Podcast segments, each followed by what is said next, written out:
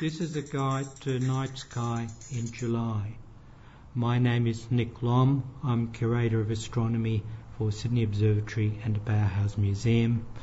You can uh, find this uh, podcast on the Sydney Observatory blog, w w w dot sydney observatory dot com slash blog. If you'd like to become familiar with the night sky, um, what you need to do is uh, to download the map associated with this podcast. Um, it's simple to download on, on P D F, uh, print it out and take it outside with you. Dress warmly because uh, in July the nights or evenings tend to be fairly cool. And what you also need is uh, some kind of torchlight, and preferably red torchlight, uh, because red does not destroy your adaptation to the night sky. Um, so you can look at the map and also look up into the night sky. You also need to be familiar with the cardinal directions, that is uh, north, west, south and east. So you need to know where they are at your location. Um, east is of course where the sun rises, west is where the sun sets, so that gives you a fairly good uh, indication. And north is the direction in which the sun is uh, around the uh, middle of the day. Around twelve noon the sun is roughly due north.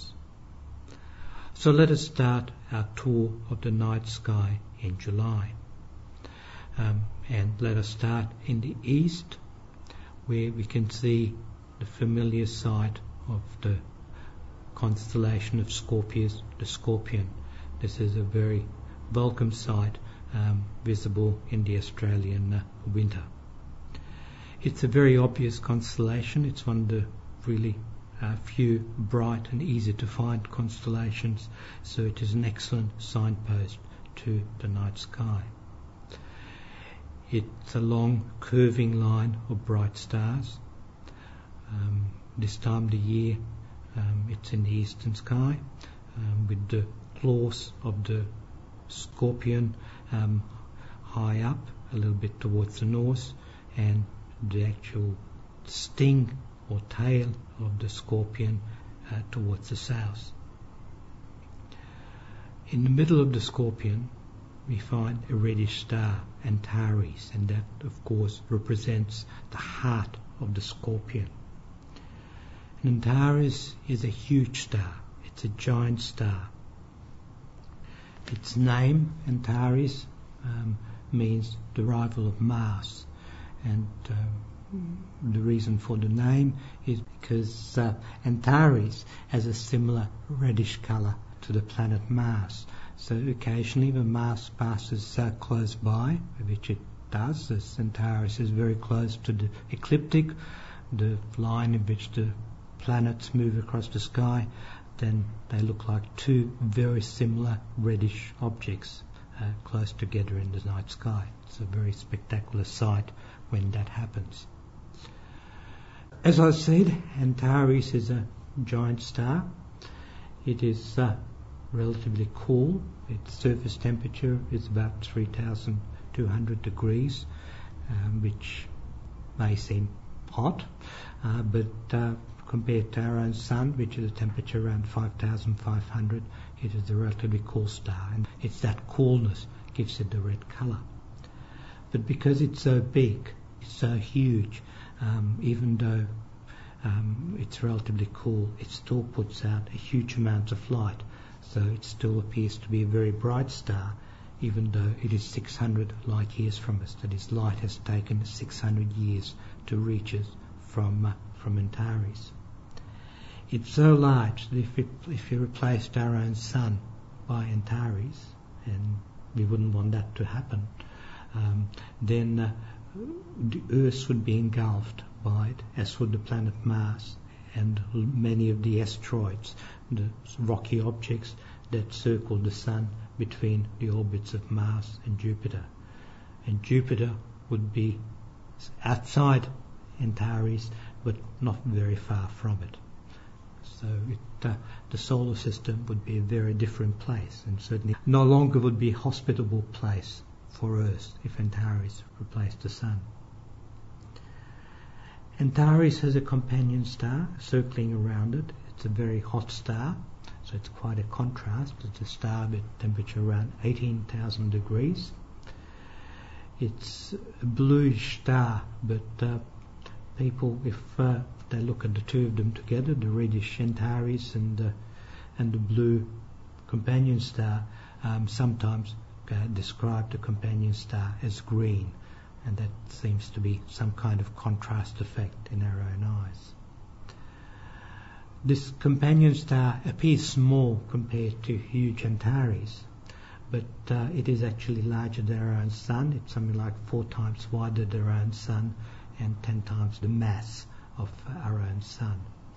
And it's something like two thousand times as bright as, uh, as our own Sun. We don't quite know how long the companion star takes to circle around uh, Antares, but it's believed to be something like about a thousand years. Now let us move from uh, the eastern part of the sky, from Scorpius, the Scorpion, to the north. So let us, uh, and uh, so we're facing north and looking up. And the most obvious star that we see is a star called Arcturus. And this is part of a constellation of Bootes, Bootes, which which is the herdsman. And Arcturus itself means the bear watcher. It's one of the brightest stars in the sky. It's the fourth brightest star in the sky.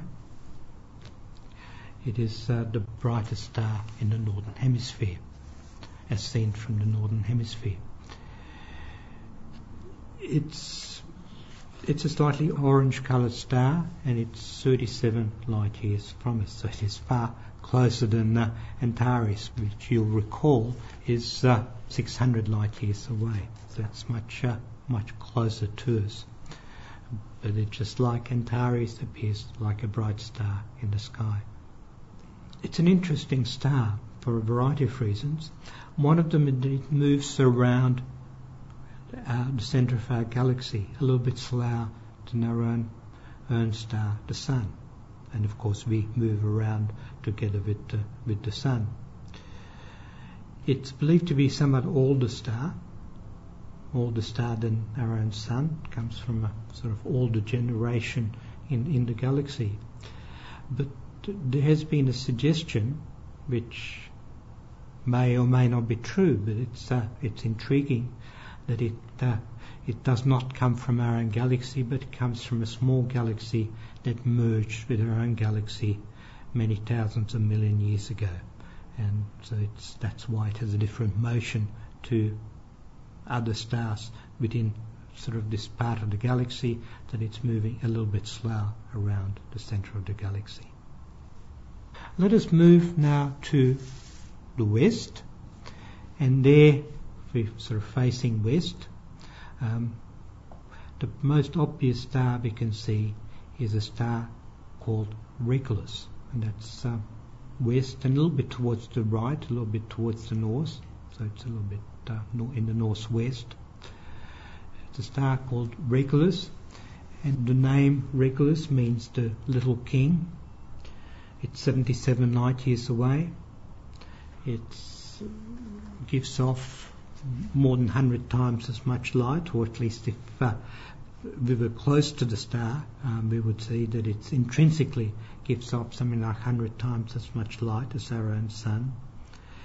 It's a fairly hot star, twelve thousand degrees, and which, if you recall, twelve thousand degrees Celsius, if you recall, our own Sun is about five thousand five hundred. It's a star which is uh, right on the ecliptic, right on the path of the planets and the Sun and the Moon as they move across, uh, move ac- along across the sky. Which means that sometimes the Moon appears to, pa- to pass right on top of Regulus, so it, uh, it can move. The Moon can move in front of Regulus. So it's a star that is often occulted by the Moon. Regulus has a also has a companion star circling around it, but it's a fairly low mass star, and it's quite a large distance away from uh, from Regulus. In fact, this companion is four thousand times as far away from Regulus as the Earth is from the Sun. And which, this large distance means that it circles around Regulus, the main star of Regulus, very slowly. And it's believed that it would take at least one hundred thousand years for this companion star of Regulus to circle around Regulus. I'm afraid none of us are going to be around to see a complete orbit, but uh, people in the distant future will be able to actually measure the exact period and, and work it out. But for the moment, all we can estimate that it's somewhere over one hundred thousand years that it would take. Interestingly, this companion star, this little companion star that's circling around Regulus, is also a double star. And the two stars of the companion take about a thousand years to circle around each other. Let us move to now to the south, southern part of the sky. So we face south and look up, and what we see, at least in the early evening, high up, we can see the Southern Cross, and this is uh, the best time to look at the Southern Cross, the most uh, famous uh, group of stars in the southern hemisphere. Um, it's, it's the best time to view it in the early evening because it's very high up in the sky and it's sort of standing vertically due south um, at this time of the year in the early evening. If we look at Southern Cross, we can easily see four stars. Um, there is also a fifth star which uh, sadly um, is becoming lost due to uh, light pollution in our cities. So if you're looking at the Southern Cross uh, from a dark sky in the country, then of course the fifth star is nice and prominent. But if you look at it from the suburbs uh, of a major city, um, whether it's Sydney or Melbourne or Adelaide or Perth, um, then the fifth star of the Southern Cross is uh, getting hard to see. The bottom star of the Southern Cross, at least at this time of the year, is a star that we call Acrax, or alternatively Alpha Crucis, and that is the brightest star of the Southern Cross. And if we look at uh, Acrax with a small telescope, we can see that it's actually a double star, two stars, and, and in fact there is a third star nearby as well. And they're at about three hundred twenty light years from us. So light has left uh, um, Acrax three hundred twenty years ago. Um, the light that we see today left it three hundred twenty years ago. Going clockwise, um, the star on the left is a star called Beta Crucis, or, or has a proper name, Mimosa. That is the second brightest star in the Southern Cross. And that's a fairly hot star at uh, about three hundred fifty light years distance from us. It's important to note that stars that appear close together in the sky, like the stars of the Southern Cross, are not necessarily um, close together in the sky in reality. So in fact the stars of the Southern Cross are a very good example. The stars are dispersed three-dimensionally in the sky. They are at different distances. From our position, they make up the Southern Cross. Anywhere else in the universe, or if anywhere else in our own galaxy, they would not appear like the Southern Cross. They would take up a completely different shape. It just from Earth, um, um, they take up this uh, interesting shape. So going on, we have um, looked at Acrax, uh, Beta Crucis, or Mimosa. Uh, at the top of the cross, um, this is a star called Gamma Crucis, and that is a cool star, relatively cool star, so it's an orange colour. Now unfortunately with our eyes are not sensitive to colour in, in the dark, so we don't normally pick up the colour with our own unaided eyes. But with photographs, if you take a colour photograph, or people who have taken colour photographs of, uh, of the Southern Cross, then it's quite obvious that uh, Gamma Crucis in fact has an orange colour, um, and its distance, it's a relatively close star, has a distance of eighty-eight light years, so that is the closest star out of the five main stars of the Southern Cross. Then going further clockwise, the star on the right is uh, Delta Crucis. That's a hot star, three hundred sixty-four light years distance. And then we come below Delta, and between Delta and uh, and Acrax, um, we find the faintest star of the Southern Cross, uh, Epsilon. Um, if you look at the Southern Cross from a city, um, you may not be able to see Epsilon, as I've said, but uh, with a pair of binoculars it would be easy to find. And that's uh, an orange, again an orange-coloured uh, star like Gamma Crucis, and it has a distance of about two hundred thirty light years.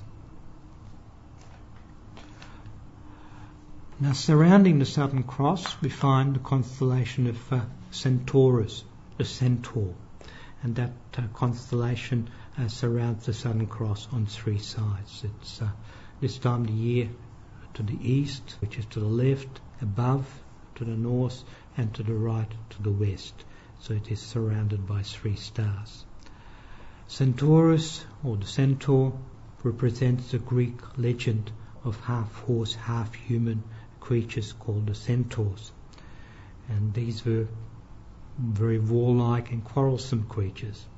But interestingly, this particular Centaur that um, is uh, there in the sky next to the Southern Cross is not a warlike creature. It um, represents Um, or honours um, a centaur known as Chiron, and that centaur, Chiron, was known for his wisdom and his kindness, and he was a teacher, um, and he taught the Greek uh, heroes of uh, antiquity, uh, Jason and Hercules, and he taught them subjects like music, poetry and mathematics.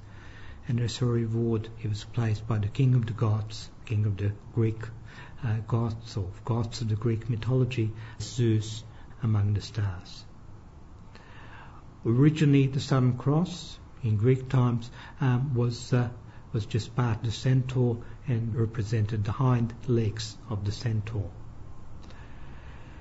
The two main stars of uh, Centaurus are the two pointer stars, the pointer stars which uh, always point to the Southern Cross, and the ones which enable us to find and distinguish the Southern Cross from other nearby stars which uh, look like the Southern Cross. But uh, you can always recognise the Southern Cross by the two pointer stars.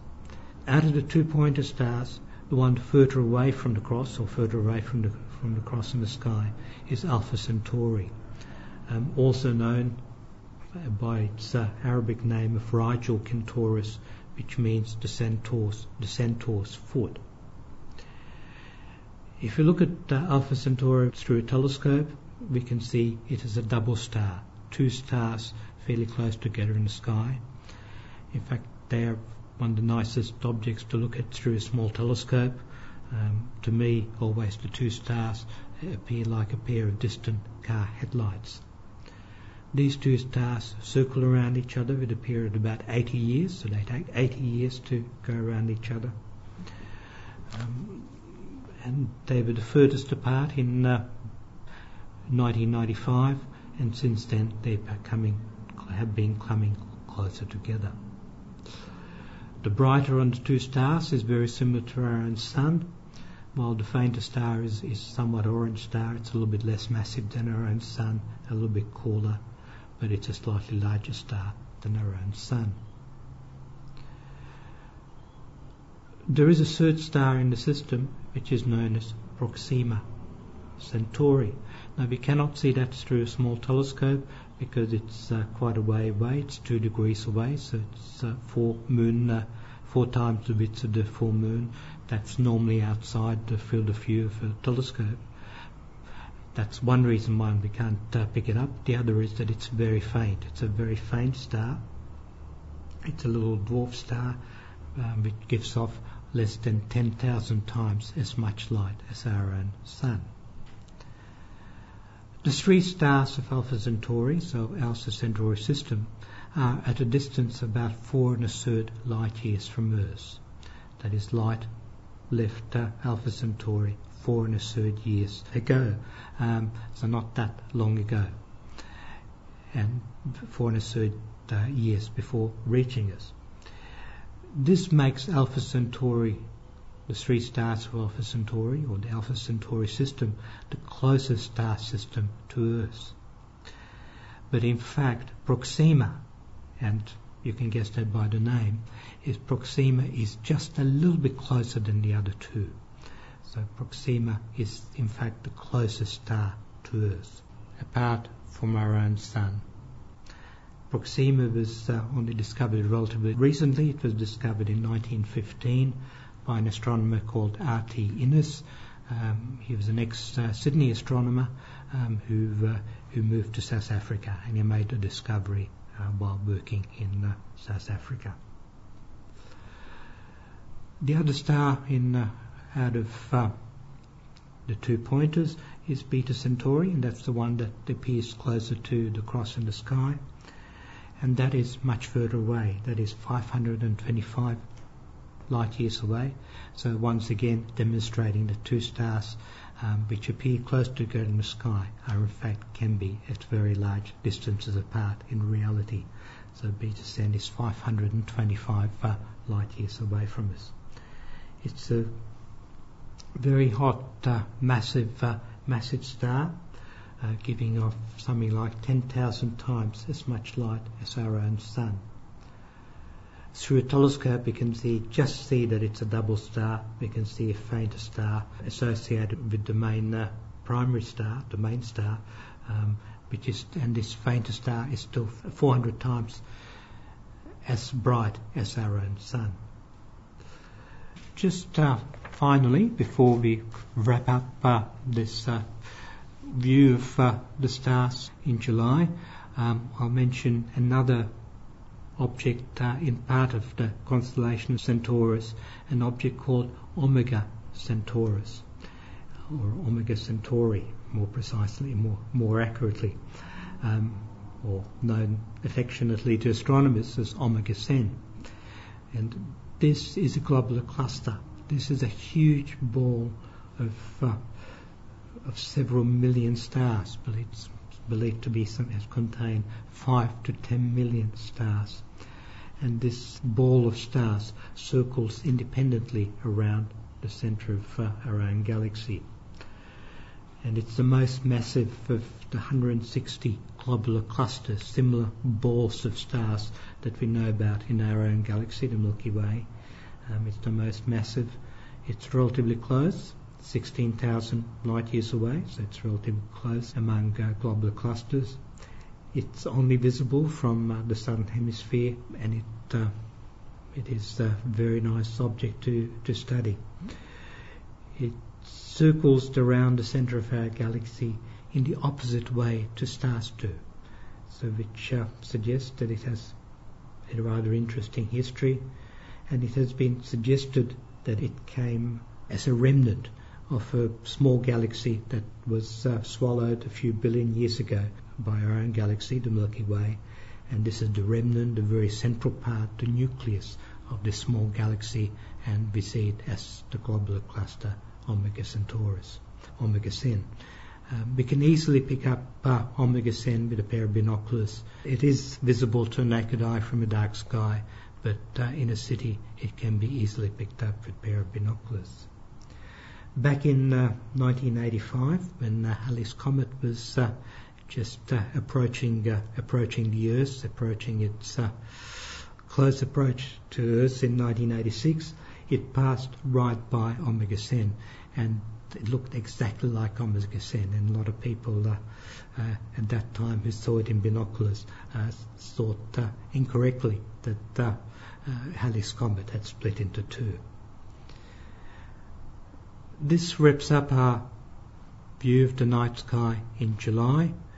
Um, we will now look at uh, special events, visibility of the planets in July as well. Let us look at uh, the planets and other events in uh, July two thousand nine. This year, on the fourth of July, the Earth will be at its furthest from the Sun, and that is uh, an event we refer to as aphelion, and that takes place on, at somewhere around twelve noon on the fourth of July. Now this seems to make sense that the Earth is further from the Sun in the middle of the Australian winter, but in fact it has little effect on, on the temperature.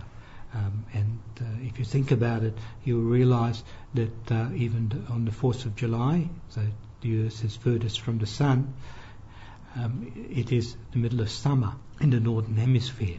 So the temperature um, is not really affected by the varying distance Um, of the Earth from the Sun. It does have an effect on uh, the lengths of uh, summer and winter. Um, the fact that uh, our winter takes place when uh, the Earth is furthest from the Sun, it is the time that the Earth is moving the slowest around the Sun, so that means that uh, our winter is a little bit longer than it would be otherwise because of uh, because we are furthest from the Sun. Similarly, our, uh, our summers, Um, in January, when the Earth is closest to the Sun, uh, then uh, the Earth is moving faster around uh, around the Sun.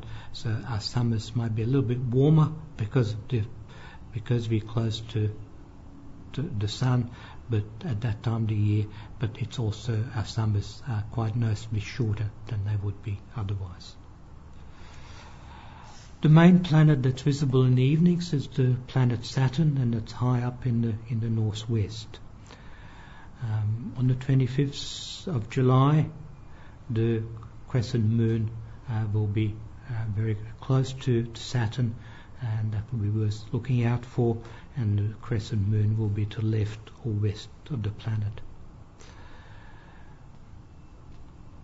The planet Mercury starts becoming visible in July, and uh, and it will appear very low in the west, just near the end of the end of the month. So it will uh, join Saturn in the western sky, but much lower in the sky, uh, very late in the month.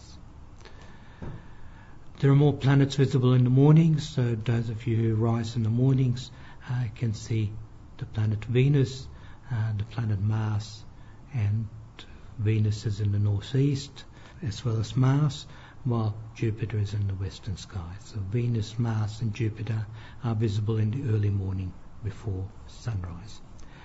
And that completes our uh, discussion of the planets and other events in July two thousand nine. You can uh, catch this podcast on the Sydney Observatory blog, w w w dot sydney observatory dot com slash blog. My name is Nick Lomb. I'm Curator of Astronomy at Sydney Observatory.